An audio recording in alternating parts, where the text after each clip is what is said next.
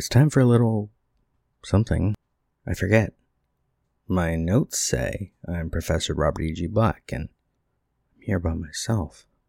And it's time to discuss Eternal Sunshine of the Spotless Mind, but they're erasing me, and I have no memory of any of this. Except as much as I remember that it's the end of the complicated double week from December to February, and I need to explain that to people who only listen to this show. And what's wrong with you? Why are you only listening to this show?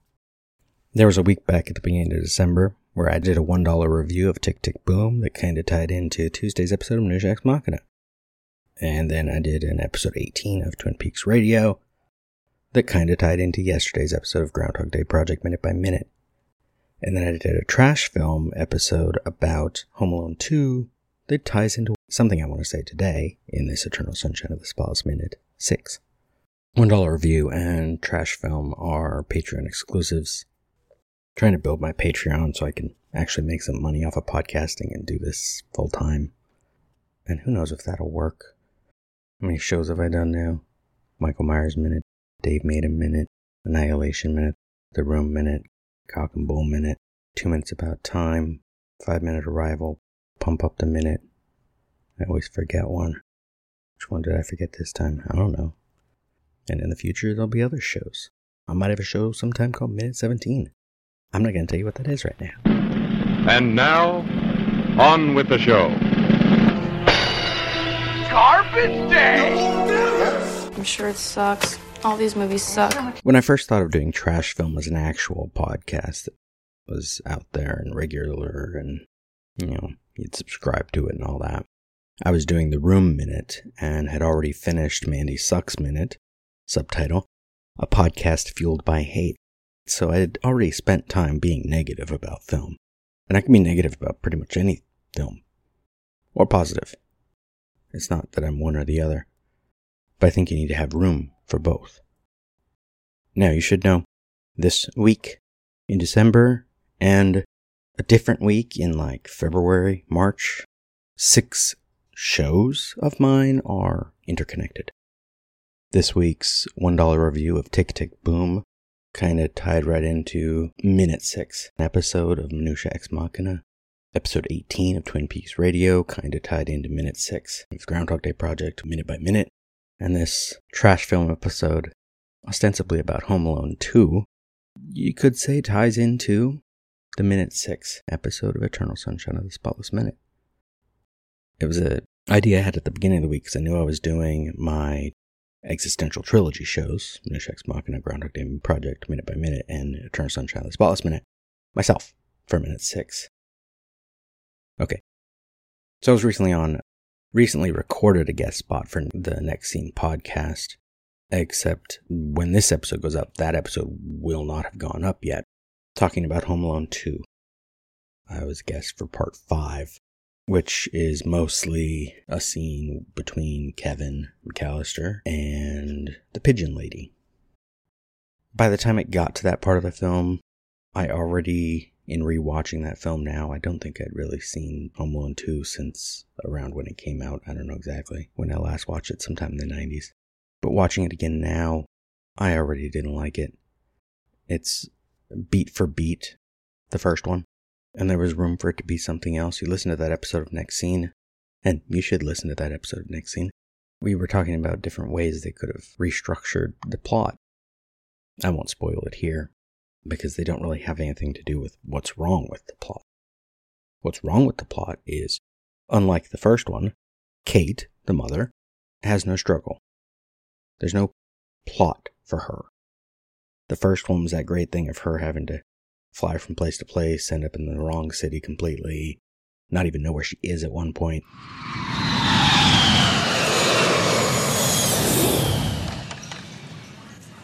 Everything's full. Everything's full. I'm very sorry, but it is Christmas Eve. Mm. What about another airline?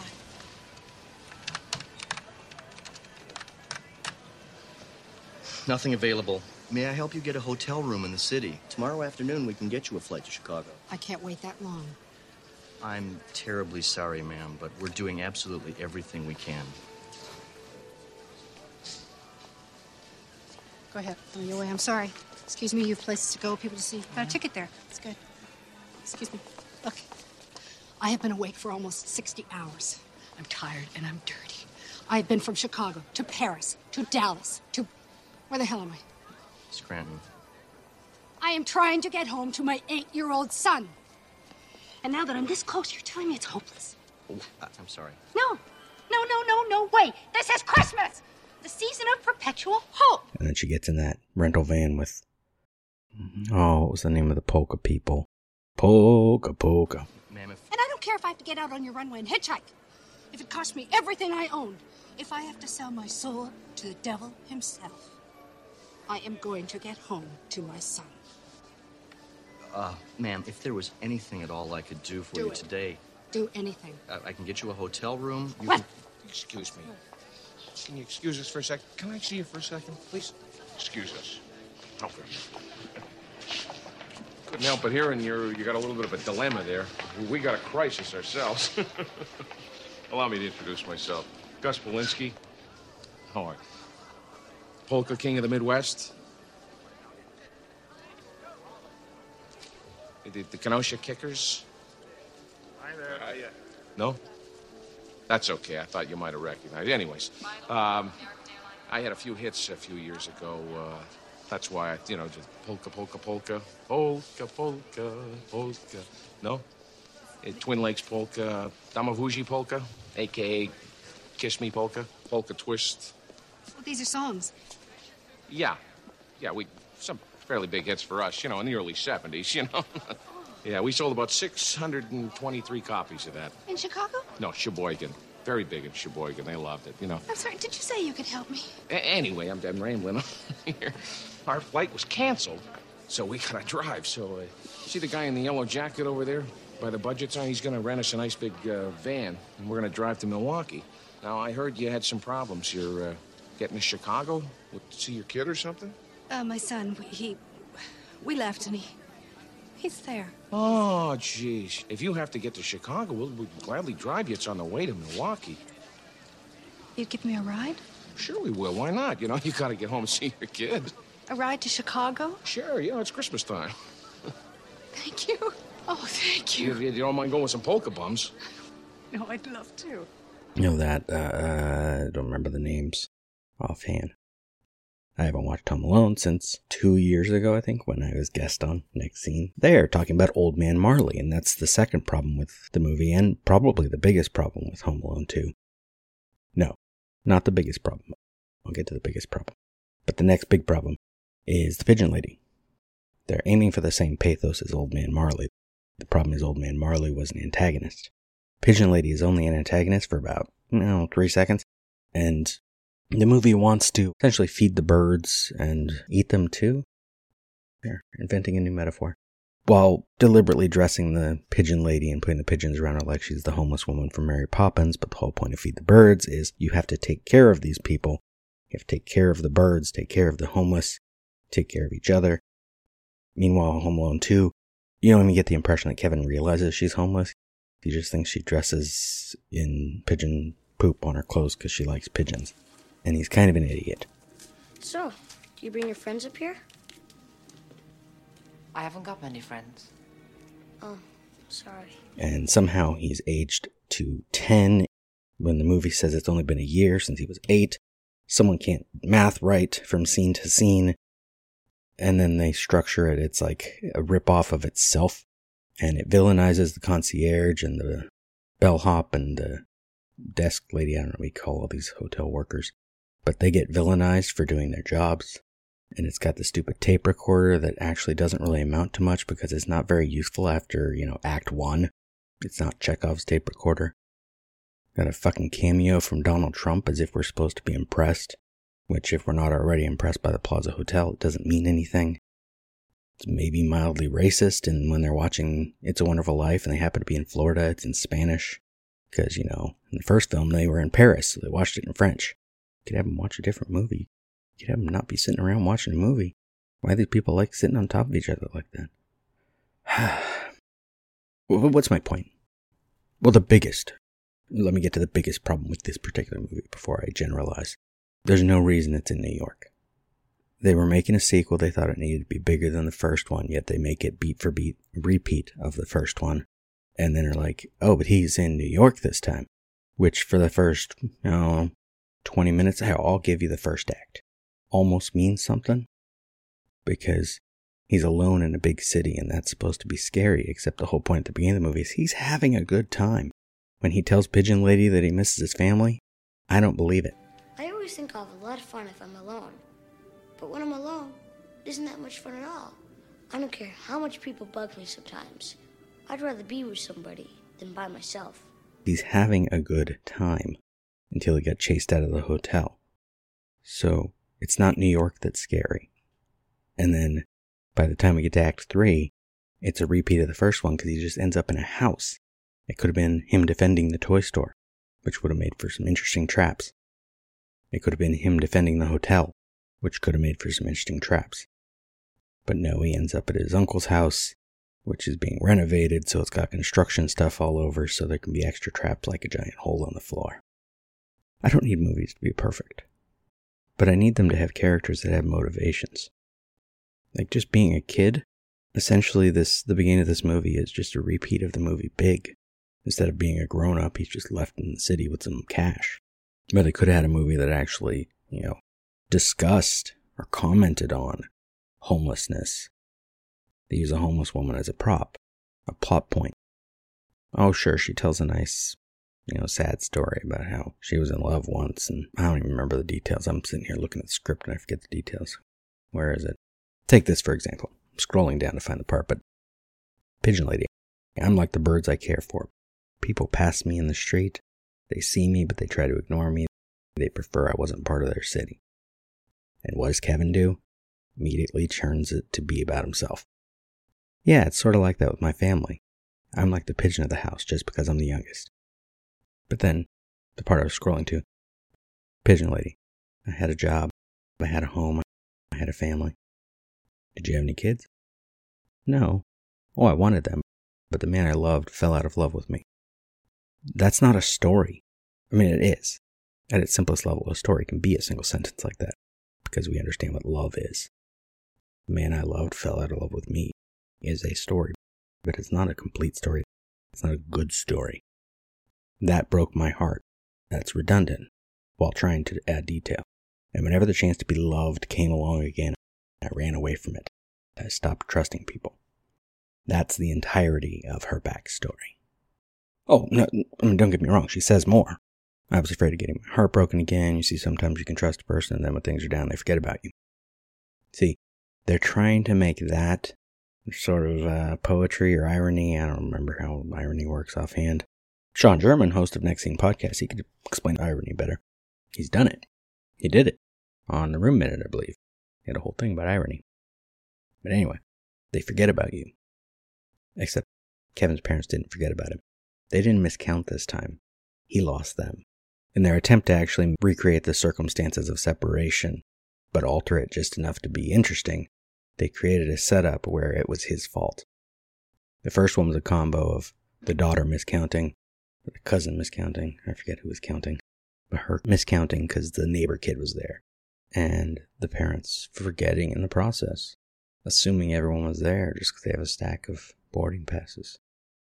Kevin's parents didn't forget about him. But he says maybe they're just too busy.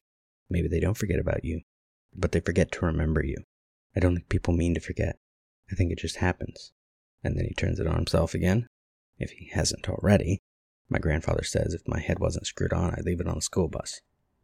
Then he says the whole thing about rollerblades, and I question whether or not he had rollerblades because he's only supposed to be 10 in 1992, and rollerblades came out in 87 and he was five, and he has us believe that he worried about whether or not he'd wreck them when he was five. That's the kid who took his father's fish hooks and made ornaments out of them. It's getting pretty late. I better get going.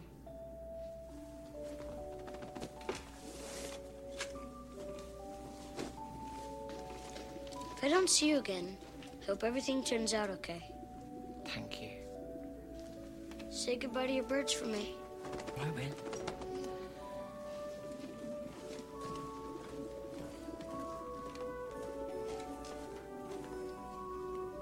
Merry Christmas.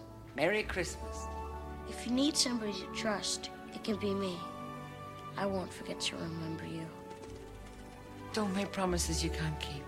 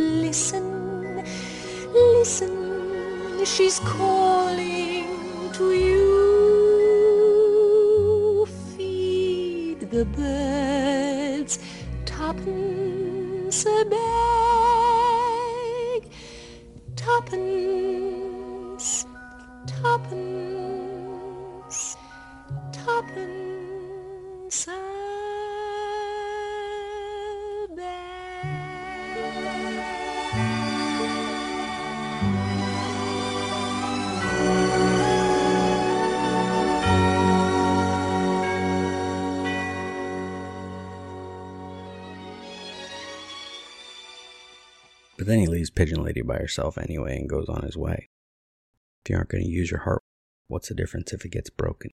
He says. Somehow, 10 year old Kevin and 8 year old Kevin a year earlier is supposed to be the arbiter of mansplaining life to old people. But what the fuck does he know? What does he know about anything? What do we know about him? We have to infer that Kate works somehow in fashion because there's all those clothing things all over the basement and or maybe it's Peter or Sean's thing Peter's mobbed up but I don't I don't buy it. I think it's a problematic writing.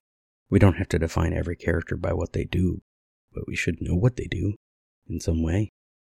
That was one of my problems with both The Room, The Room Minute, and Mandy, and Mandy Sucks. So what do these characters do? And I don't just mean as a job. What do they do as a hobby? What do they do with their time? Who are these people? One of my least favorite Christmas films, Christmas Vacation, hinges on what Clark does for a living.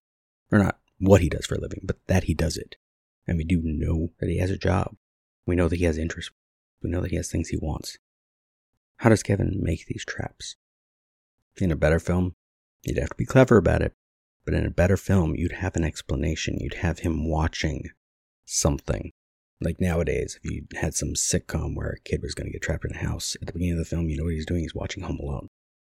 I watch basically any movie, even ones I know will be bad. Because in the moment, almost any film's entertaining. Some are boring as fuck, and I want to turn them off and I want to run away. But, you know, someone's got to watch this horribleness. Someone's got to be here to complain. I'd love to be moved by a film. A trash film is not where I talk about films that have moved me. Not toward anything good, anyway. That was wonderful. Bravo! I loved that. Oh, it was great! Dude, Well, it was pretty good. that movie sucked. I hated this movie. Well, it wasn't bad. Oh, horrible. Hated, hated, hated, hated, hated this movie. Well, there were parts of it that weren't very good, It though. could have been a lot better. I didn't really like it. It was pretty terrible. It was bad. It was awful. It was terrible. Get him away! Hey, boo! Boo! How do they even call that a movie? Hated it. What a giant, giant pile of shit. Hated every simpering, stupid, vacant, audience insulting moment of it. That's bullcrap, dude. Let's go get our money back. Where are we? Huh? Where are we? Minute six of Eternal Sunshine of the Spotless Mind. Oh, uh, that's right. I wanted to start with a very specific thing this episode, which is the opening of the original script. Interior, publishing house reception area, day. Its grand and modern Random House Knopf is etched on the wall in large gold letters. An old woman enters carrying a tattered manuscript. I think the Random House Knopf thing was a was that a joke? But in the future they'd be combined and they're not already. An old woman enters carrying a tattered manuscript, maybe a thousand pages. She seems haunted, hollow eyed, sickly. The young receptionist, dressed in a shiny, stretchy one piece pantsuit, looks up. Receptionist. Oh, hi. Old woman, apologetically. Hi, I was in the neighborhood and thought I'd see.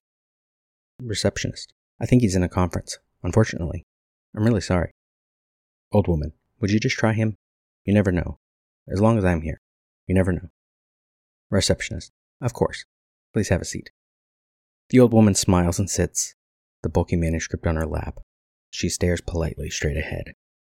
Receptionist continued quietly into headset. It's her. I know, but couldn't you just.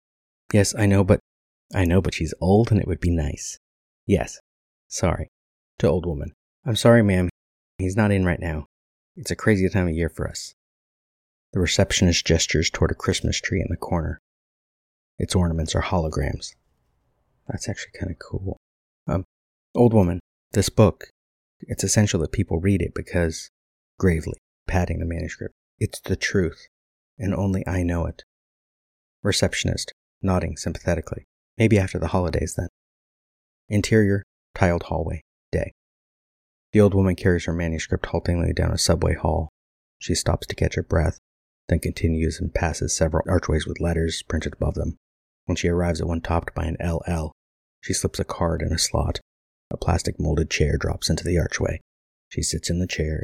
It rises. Interior, tube, day. The woman is still in the chair as it slips gracefully into a line of chairs shooting through a glass tube. The other chairs are peopled with commuters. We stay with the woman as she and the others travel over New York City in the tube. There are hundreds of these commuter tubes crisscrossing the skyline. Oh, it's Futurama.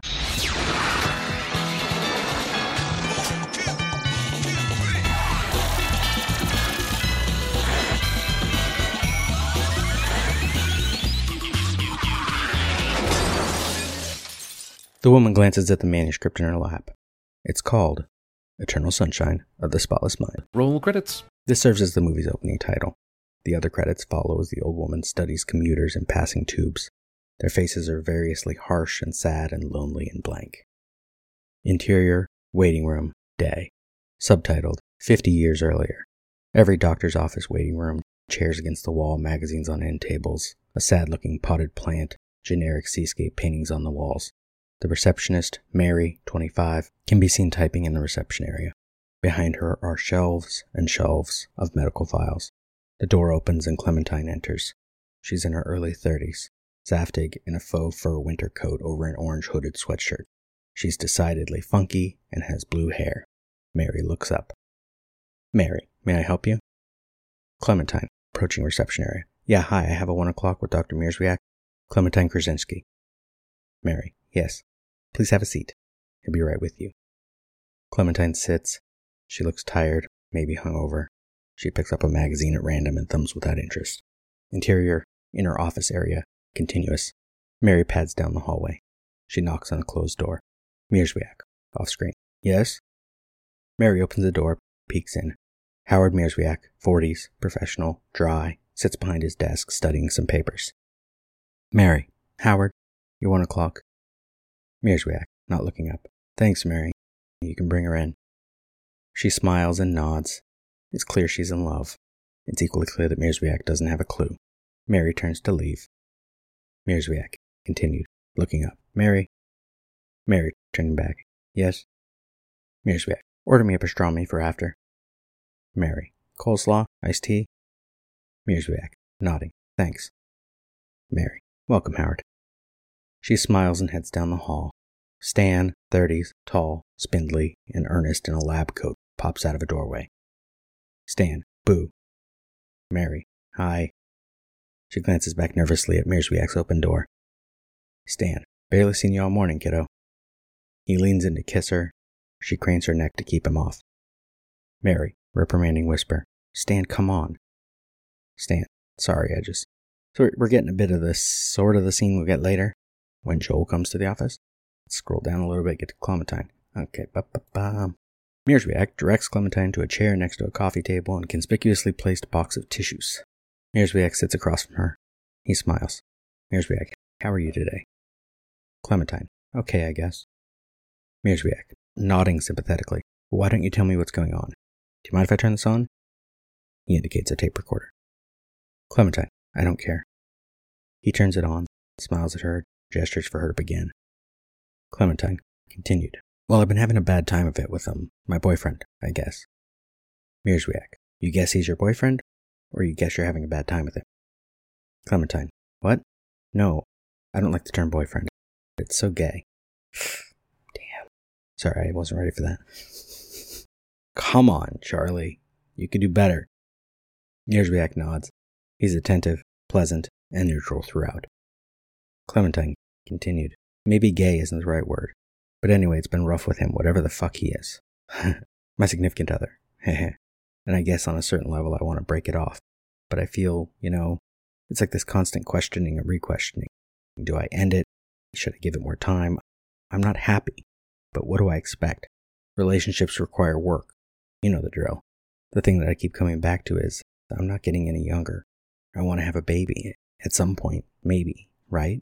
So then I think I should settle, which is not necessarily the best word. I mean, he's a good guy. He's not really settling. Then I think maybe I'm just a victim of movies, you know? That I have some completely unrealistic notion of what a relationship can be. But then I think, no, this is what I really want. So I should allow myself the freedom to go out and fucking find it. You know? Agreed. But then I think he is a good guy and it's complicated. You know? Mierzwiak, I think I know. I think we can help. Why don't you start by telling me about your relationship? Everything you can think of. Everything about it. Everything about you. And we'll take it from there. She nods. Thanks. Clementine. Um, well, he's a fucking tidy one. Exterior, commuter train station. Subtitle, two weeks later. And we're to Joel, the beginning of the film. Victim of the movies. Oh, victim of the movies is such a good line. We'll come back to that. I forgot what other show I was talking about that this week. My $1 review of Tick Tick Boom, I think. This week. Two months ago. Whatever. It's all the same time. It's all the same movie. I think it's the end of the, what I wrote for this episode, actually, that I'm thinking of, which is interesting. Because it's all a time loop, too. It's all the same. What is it I keep saying about movies? What do movies keep saying about me? Anyway, began in minute six. Clem just said hi. Joel, I'm sorry. In the script, Clem asks why. Joel answers, Why what? She says, Why are you sorry? I just said hi. He says, No, I didn't know if you were talking to me, so. She looks around the empty car and says, Really? He answers, embarrassed, Well, I didn't want to assume. She tells him, Oh, come on, live dangerously. Take the leap and assume someone is talking to you in an otherwise empty car. In the film, she just says, I just said hi. Joel, hi. Hello. Hi. Clementine, okay if I sit closer? In the script, she adds, so I don't have to scream. Not that I don't need to scream sometimes, believe me. In the film, she's already approaching when she asks, then sits on the seat in front of him, but on her knees facing backward, and she asks, How far are you going? Wider shot to include them both, Clem with her back to camera. Joel, uh, Rockville Center? Clementine, get out! Angle change so Joel has his back to the camera. Me too. Joel, really? Clementine, what are the odds? She looks down and we angle on just Joel, and it feels like he's trying to calculate the odds. Angle on Clementine as she sits up and asks, Do I know you? Angle on Joel, and it's interesting how, one, Joel is on the left now, Clem on the right, the opposite of their diner eating. But two, that now that Clem has moved closer to Joel, we're getting these shots of them separately. Also, three, in the film, she recognizes him, but in the script, he recognizes her and responds to the odds question. The weirder part is, I think I actually recognize you. I thought that earlier in the diner. That's why I was looking at you. You work at Borders, right? Which suggests to me that he remembers her from before they were ever a couple, like he had already checked her out, or she's just that memorable, which is likely. Or both. But also it gets me thinking about how many layers there might be to who Joel was before their relationship versus after, and how he might remember her without some emotional attachment because she probably had some crazy hair color we don't get to see when he went to the help desk to ask about some book that maybe he now doesn't remember reading because he didn't get to it until later when they were together. And then my brain drifts down a few more steps and I end up in a place where I wouldn't be saying these words or typing these words if I hadn't been drawn into podcasting by Sean German when I was, and I wouldn't have been writing my Groundhog Day Project blog at the time that Sean found it. Probably if one, I hadn't returned to college when I did, or two, my wife and I hadn't been separated at the time. And I try to imagine what I'd be doing now instead because I wasn't a blogger or a podcaster. I didn't even play Dungeons and Dragons on the regular, which I haven't mentioned that podcast on any of these shows this week yet because I'm trying to bank episodes of that one. I'm running an expanded Curse of Strahd campaign and we're recording it and maybe it's out by now. I'm not sure. It's called Adventures at Home if you want to look it up. But I wouldn't be doing that even now, maybe, because without the separation, I also wouldn't have gotten rather obsessively into board games a handful of years ago, and I don't know what would fill a lot of my time. Maybe I'd be blogging in a different way or podcasting in a different way. I'd still be watching movies, but would I get to talk about them in a way like this? I don't know. Joel looks at Clementine, confused, thinking, a little head tilt. Angle on Clem. Clementine, do you ever shop at Barnes & Noble? Angle on Joel. Joel, sure, sure. Clementine, that's it. She says that off screen, but her gestures are so big that her hands come into frame. Meanwhile, Joel is little more than a nodding head on jacketed shoulders. She's big, he's small. She's loud, he's quiet. It's your classic opposites attract situation, except from time to time they get to erase their attraction and start over. And we're angled on Clementine for his now off screen response. Joel, yeah? She pokes him. Clementine, I've seen you, man. New angle on Clem from the side. Book slave there for like five years now? Angle on Joel, confused. Joel, ah. Clementine, Jesus. Joel, I would have thought I would have remembered you. They're talking past each other, but they still catch what the other is saying. In the script, she says, Jesus, is it five years? I gotta quit right now. He adds, because I go there all the time. I don't think I ever saw you before. Clementine, well, I'm there. I hide in the back as much as humanly possible, which I'm not buying. You have a cell phone? I need to quit right this minute. I'll call in debt. Joel, I don't have one. Clementine, I'll go on the dole, like my daddy before me. Joel, I noticed your hair. I guess it made an impression on me. That's why I was pretty sure I recognized you. But in the film, Clementine, is it five years? It might be the hair. Angle past Clementine on Joel. Joel, what might? Clementine, it changes a lot. Angle and Clem, the color. That's why you might not recognize me. Angle past Clem on Joel. It's called Blue Ruin, the color. Joel, right. Yeah. Angle and Clem. Clementine, snappy name, huh? Joel, off screen. I like it. She doesn't seem to believe him. Clementine, yeah. In the script, she explains Blue Ruin is cheap gin, in case you were wondering. Joel, yeah. Tom Waits says it in. Clementine, exactly. Tom Waits. Which song?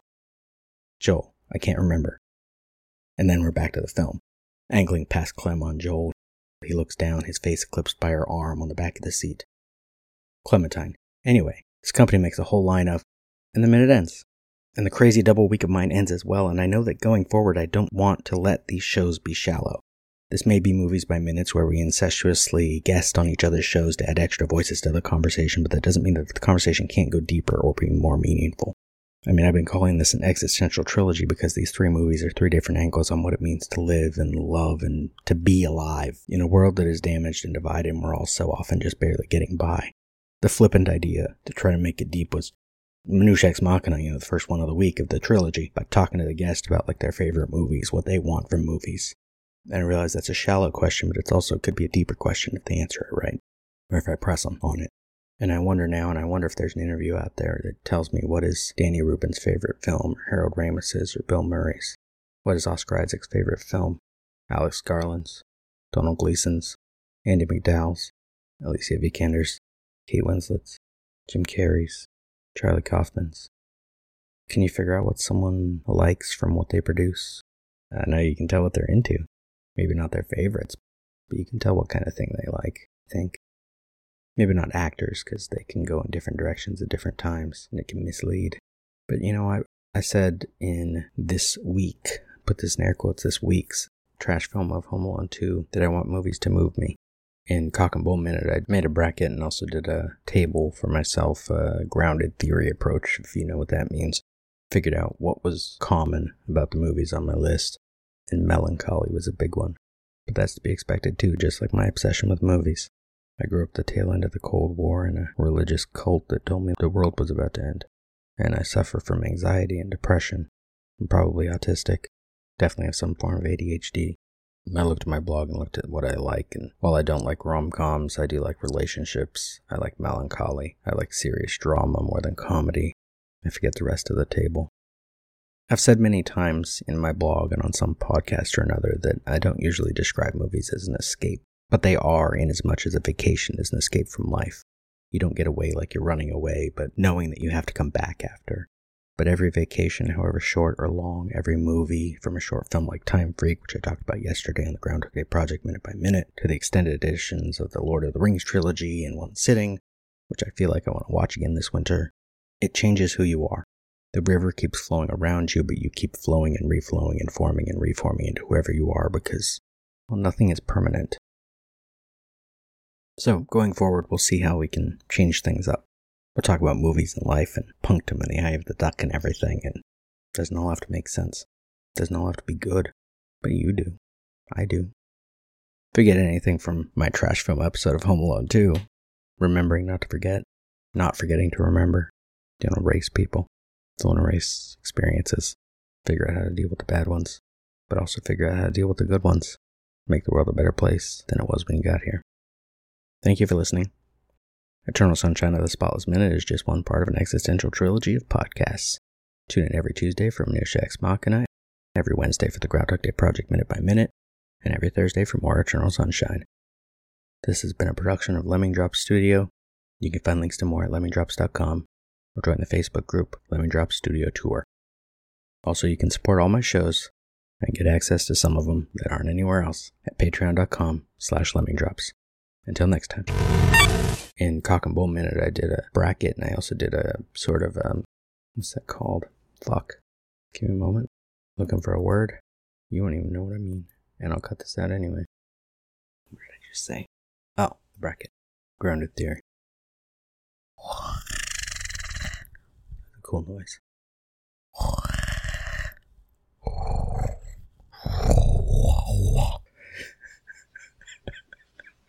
You're still here? It's over. Go home. Go.